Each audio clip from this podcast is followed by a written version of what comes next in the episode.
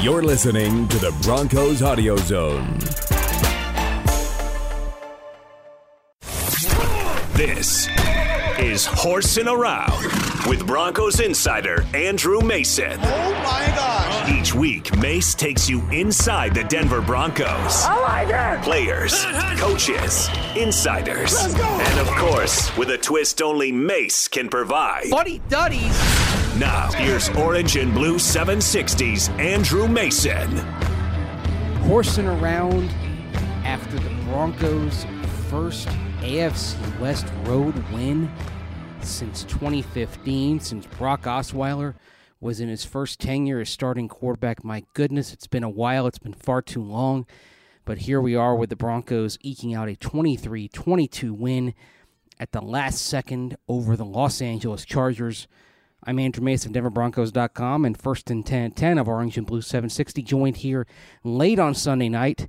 Thanks for staying up, Ryan, by the inimitable Ryan Edwards. Also, first and 10 10 Orange and Blue 760, my friend.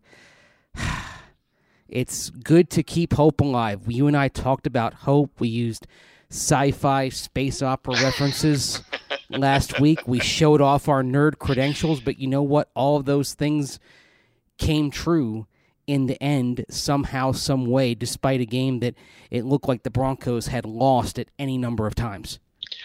Well, and that's exactly right. I mean, in, in, the end, this looked a lot like many of their games this season, where uh, clearly not a perfect game, not perfect execution. They make enough plays to win games, and they make, make enough plays to generally lose games.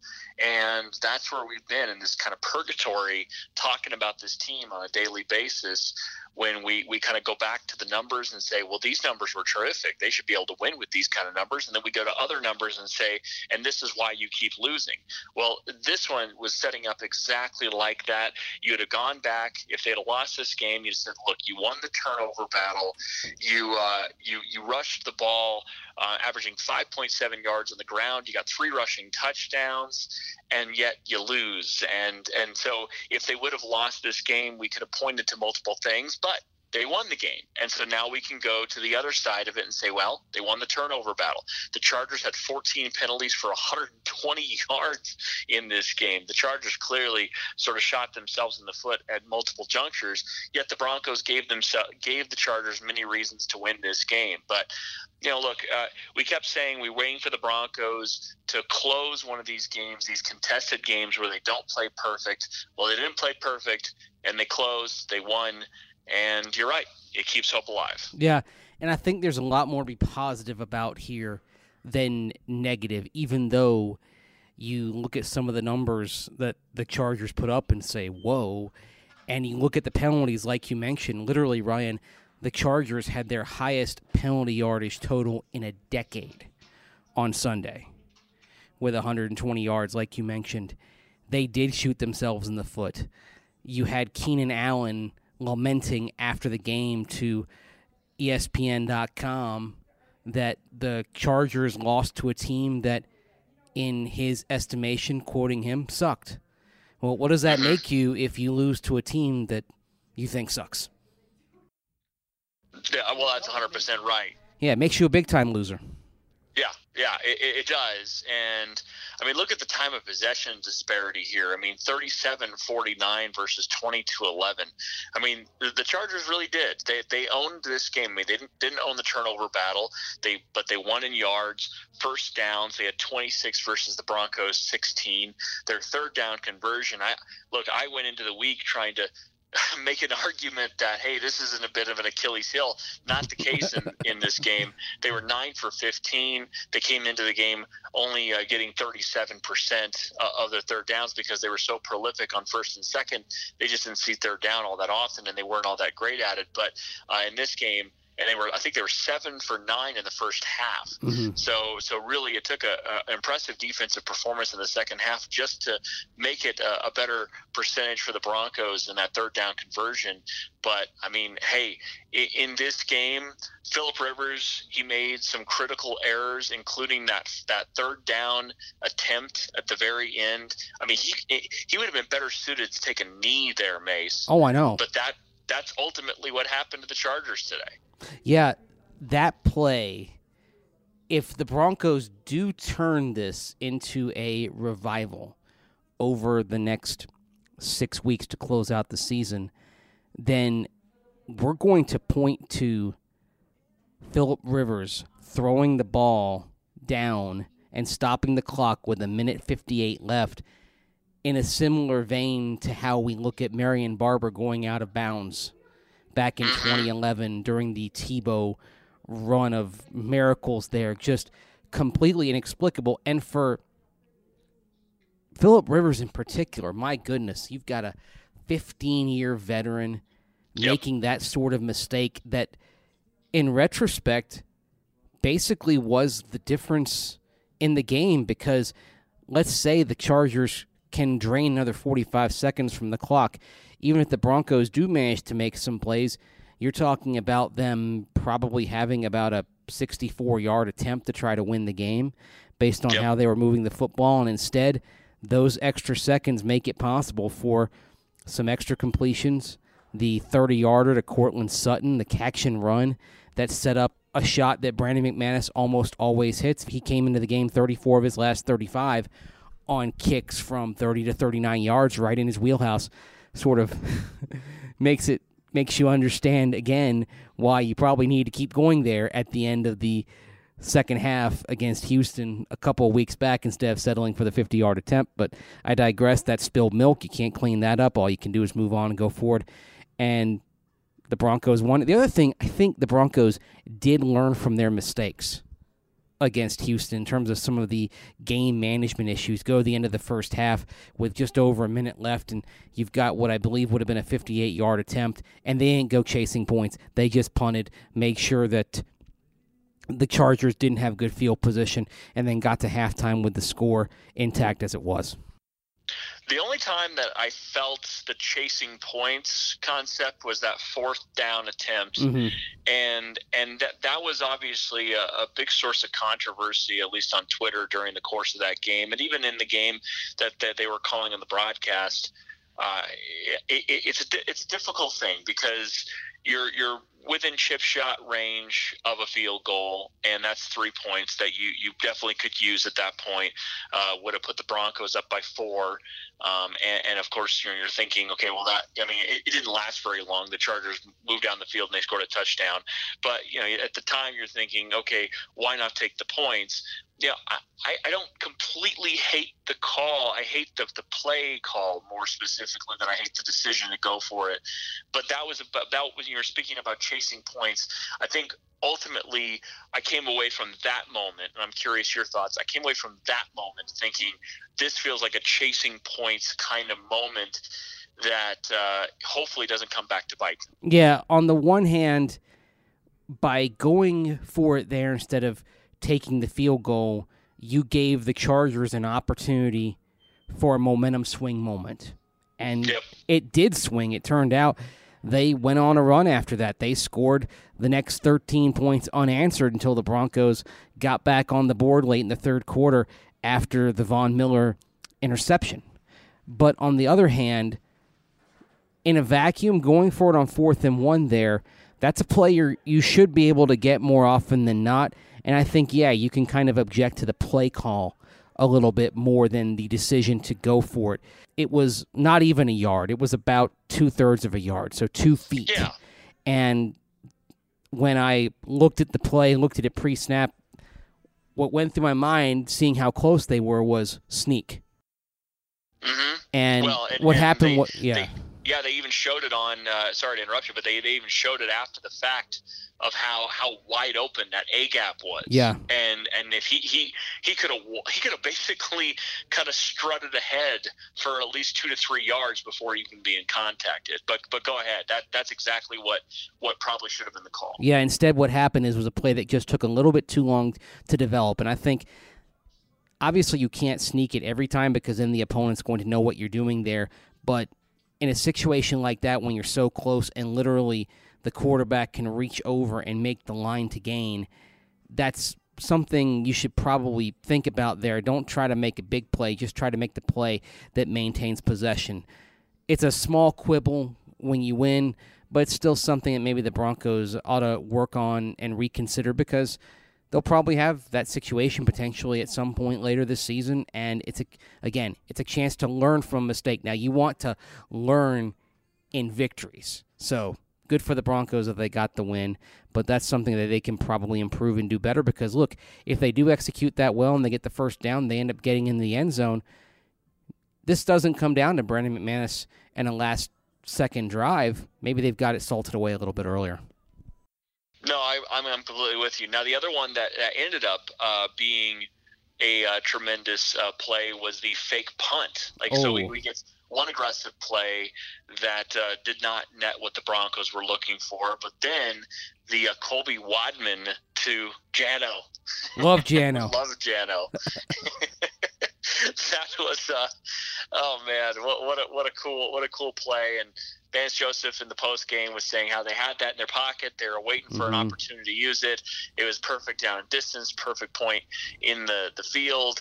And uh, of course, they they score with a 41 yard touchdown on the very next play with Philip Lindsay, which had some tremendous blocking up front. We'll get to the offensive mm-hmm. line. Holy cow, what a game they had!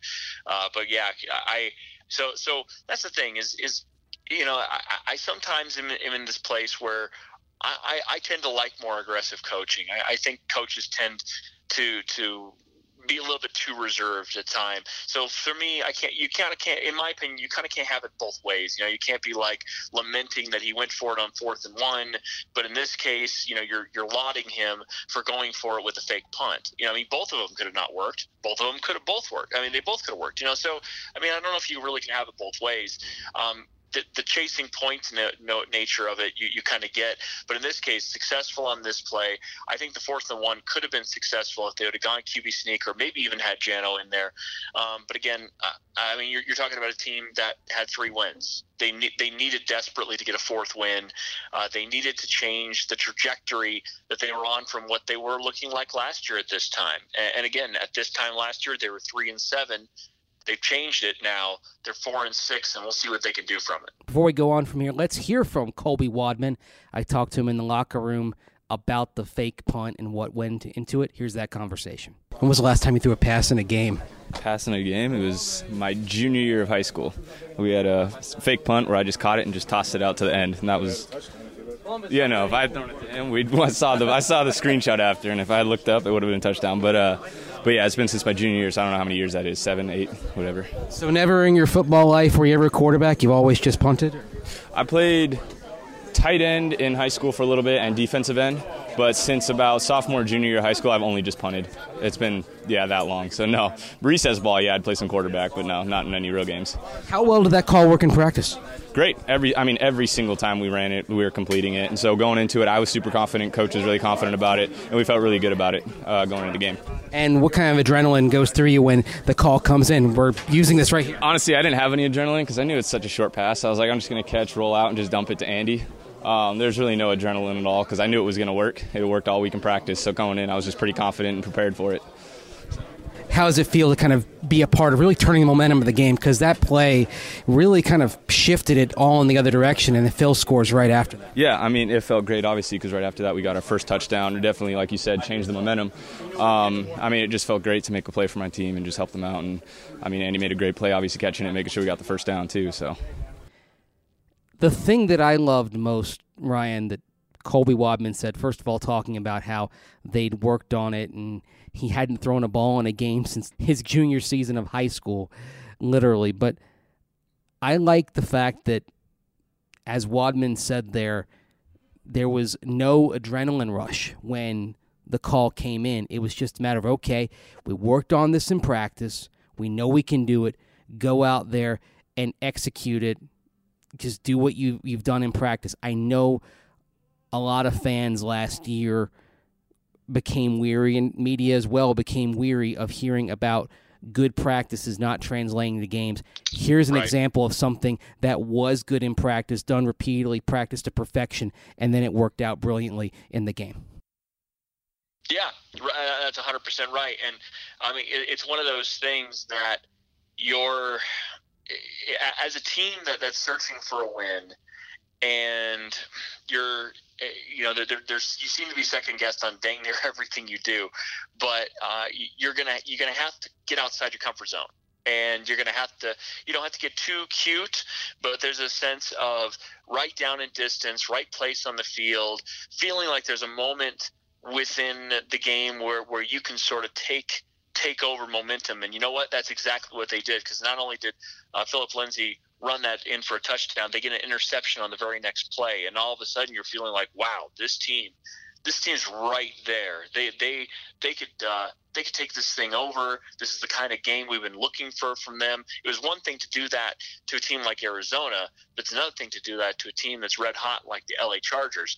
And I mean, you, you you lost it going you know on downs, and then the Chargers take it back and they score a touchdown. But I mean, back to my original point. I mean, you know, when you're you're trying to to get back on track, you're trying you're gonna have to go outside your comfort zone a little bit.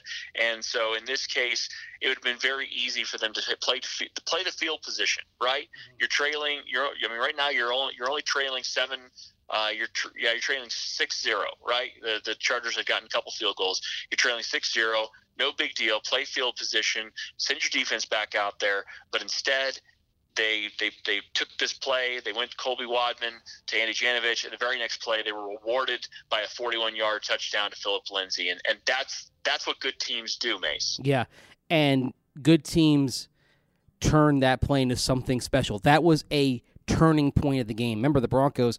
They were down six nothing, but the Chargers had two impressive drives. They shot themselves in the foot at the end of them with penalties, but still two impressive drives. It looked like the Chargers had control of the flow and the pace and were doing everything they wanted to do except for the penalties. That's a big except, of course, but still, it was in their hands. The fake punt took it out of their hands. Philip Lindsay scoots 41 yards the next play for a touchdown.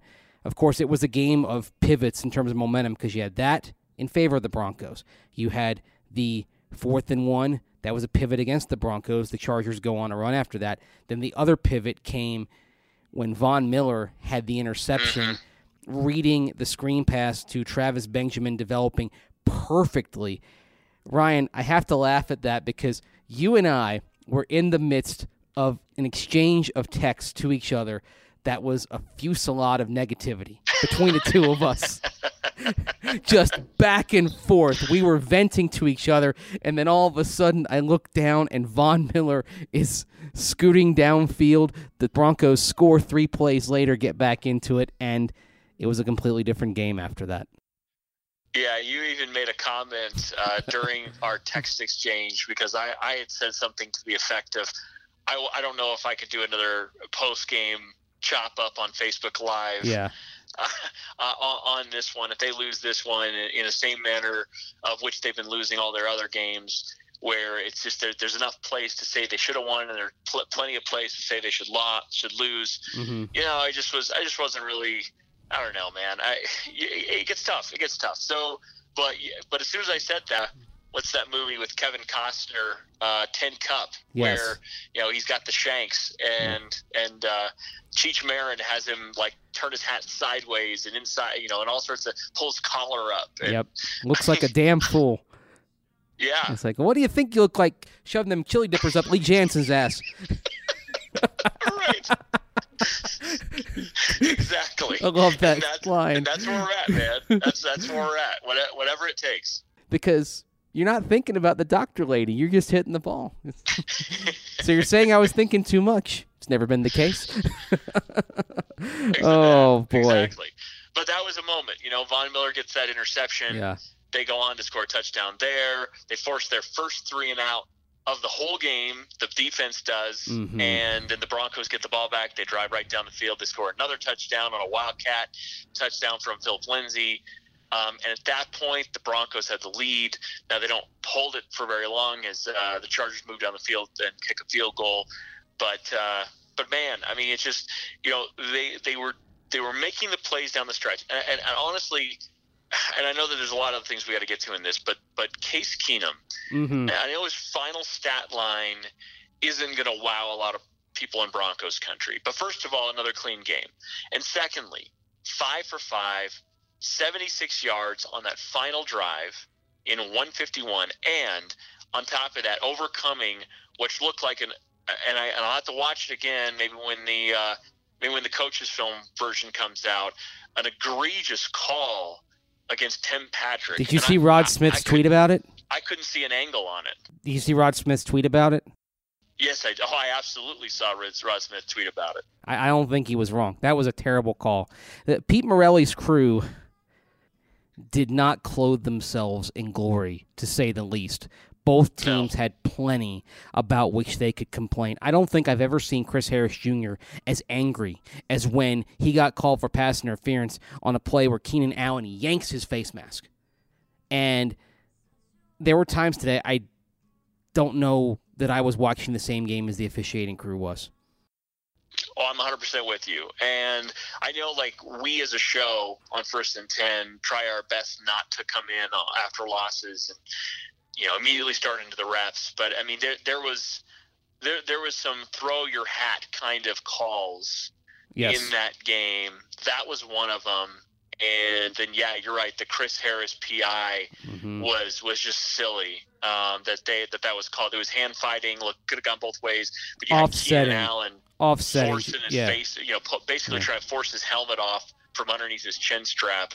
And uh, that was a call against Chris Harris. That that was such bogus. And the two point conversion. Mhm. Uh, I, I, look, I understand that Vance Joseph ultimately was the one that had to challenge that, but the fact they didn't call that in the first place, um, I, look, Vance, Vance probably should should have challenged or somebody should have helped him because it looked to me like Case had it. And may, you know, again, we'll have to watch it again, but it looked like from all the angles they showed on the TV broadcast that Case had it. And and then they they ultimately said, well, it's actually up to Vance to, to challenge it. It's not it's not actually uh, New York that's going to review that.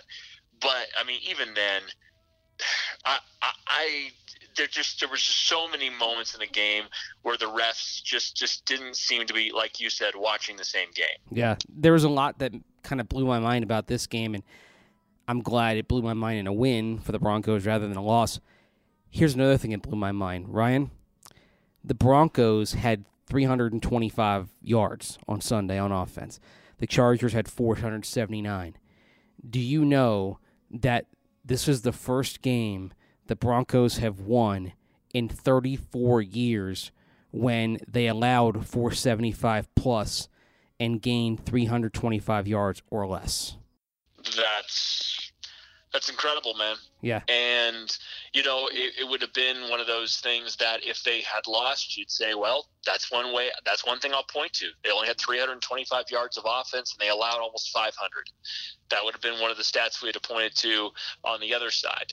And uh, it, it, it's it's not a it's not a bad thing for the Broncos. It's just not sustainable, and that's why they continue to find themselves in these situations. Because, yeah, yeah, you found a way to win this game. That that's not going to work against the Steelers. I mean, at least not. I, I don't think it'll work against the Steelers. But I mean, you, you, the, thing about it is, maybe it will. I mean, you, you just have to, the thing is, is you the Broncos. You just saw how narrow their margin in so many ways over the course of this game it's it's so indicative of this team because the narrow margin, the fourth and one that they didn't convert, that basically let the Chargers come back down the field, swung momentum, they scored a touchdown, and they you know it's a it's a big point swing for the uh, several point swing for the Bronco for the Chargers, and it's just like that that's so indicative of the team.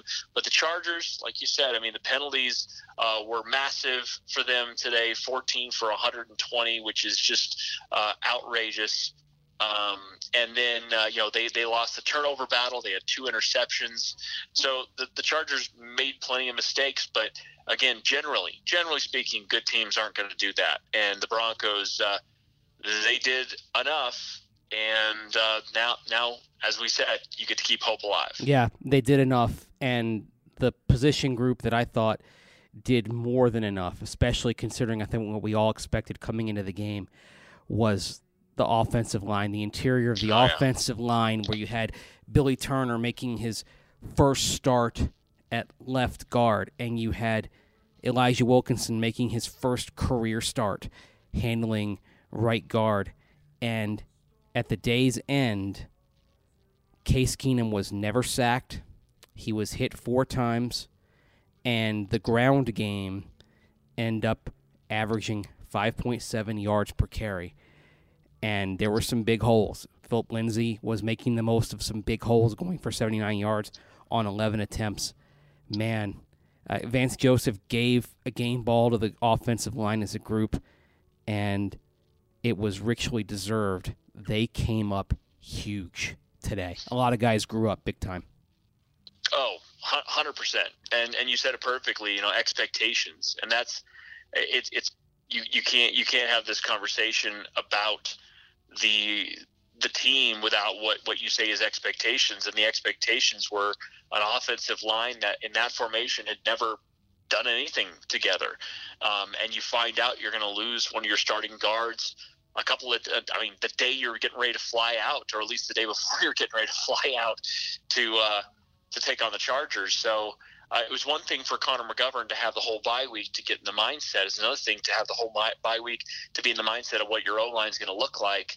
And then all of a sudden you have a whole new body in there next to you. And then the fact that you you come into this game um, and you don't give up any sacks. Uh, Case Keenum made a lot of really smart decisions uh, with, with, the ball, not taking not taking sacks or not taking uh, it, as big a hits as, as maybe he uh, probably should have taken. Uh, you know, Joey Bosa definitely had a couple of moments in the game, but yeah, man, uh, game ball deserved. I know when we're giving out game balls tomorrow, that's going to be uh, one of the highlighted ones in our first round. There's no question about it. what can you say? I, I, I mean, I'm I, I wouldn't have believed you. Let's just put it that way. If you would have told me after the game they gave up zero sacks, I I probably would have uh, questioned your judgment. I wouldn't have understood uh, what you were watching. Um, and then meanwhile, the Broncos, uh, one of the best offensive line elite, they got they got to Philip Rivers three times, and that that's significant. That was also very significant. This game has the capacity to surprise.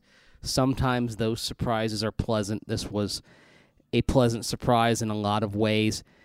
The offensive line played well. The Broncos had not won a Sunday road game since December of 2016. Now we can stop talking about that.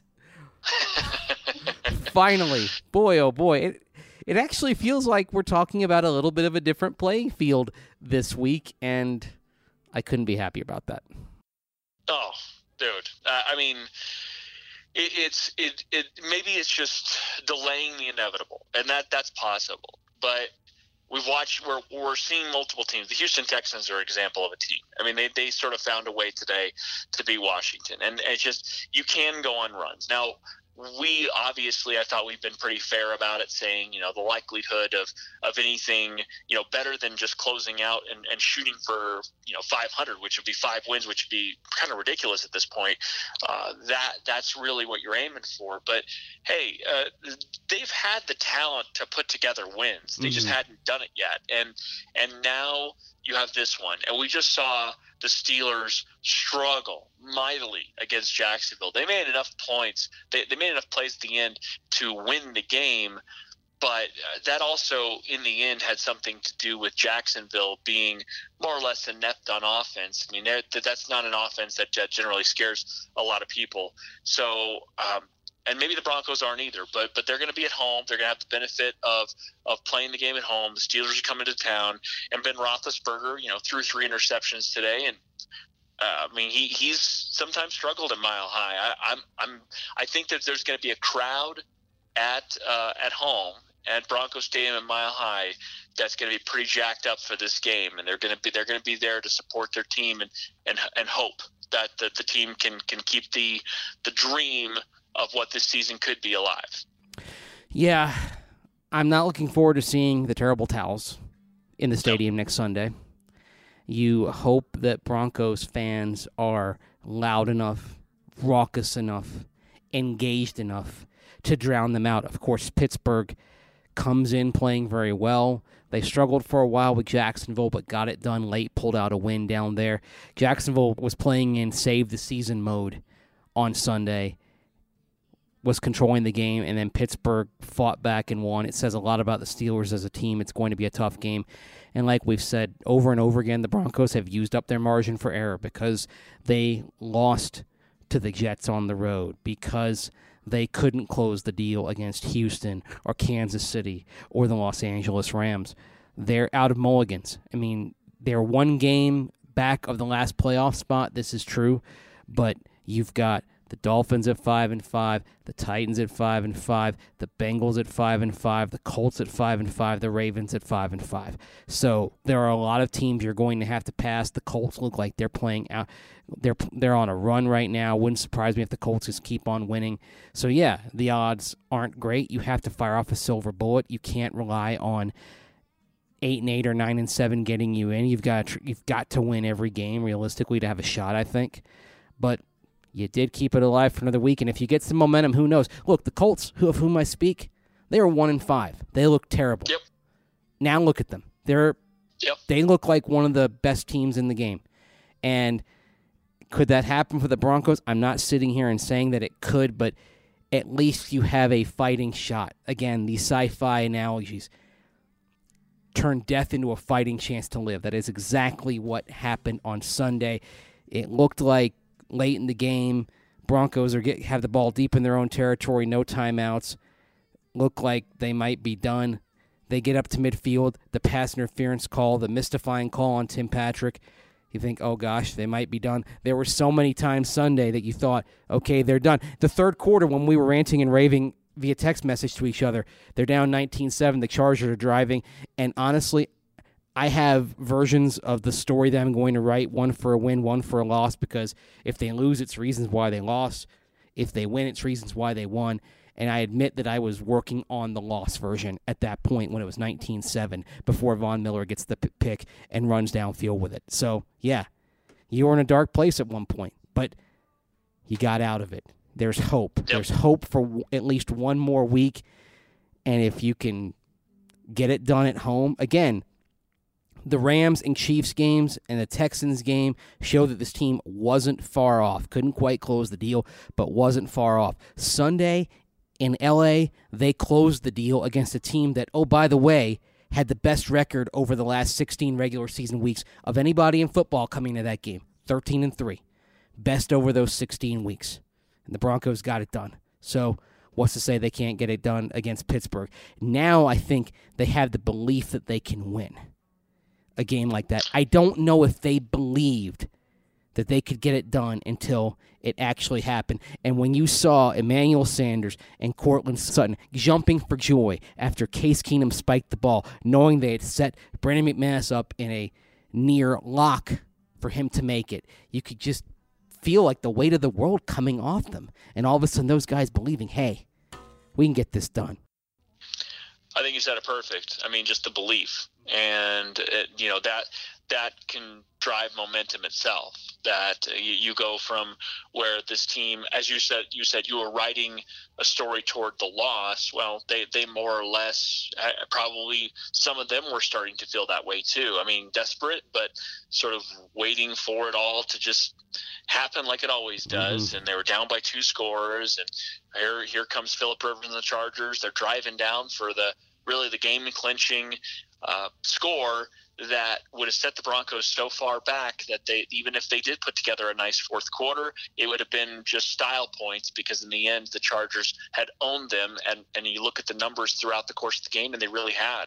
But that's the difference, and and so you're right. I mean, all of a sudden, there, there maybe we'll see a little bit of swagger uh, this Sunday that uh, they they all of a sudden say, oh well, that's what it's, that's what it feels like to win. That's what it feels like to win against a good team when we're when nobody's picking us to win, and no, they're going to be an underdog to, to Pittsburgh at home, and that has that is that has worked for the Broncos in the past. Mm-hmm. So I'm I'm cautiously optimistic about at least what we're going to see from them, and then of course they're going to have to take it the rest of the way. Yep, still a long way to go but you can't get there without taking the first step. And they took the first step Sunday, 23 22. Broncos over the Los Angeles Chargers. They're at 4 and 6. Long way to go, but at least they're going in the right direction now after losing six of the last seven. Ryan, thanks for staying up with me. Appreciate it. Anytime. All right.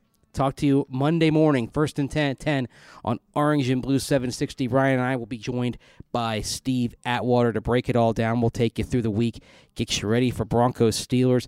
Thanks for listening. We'll have more in the Broncos audio zone throughout the week.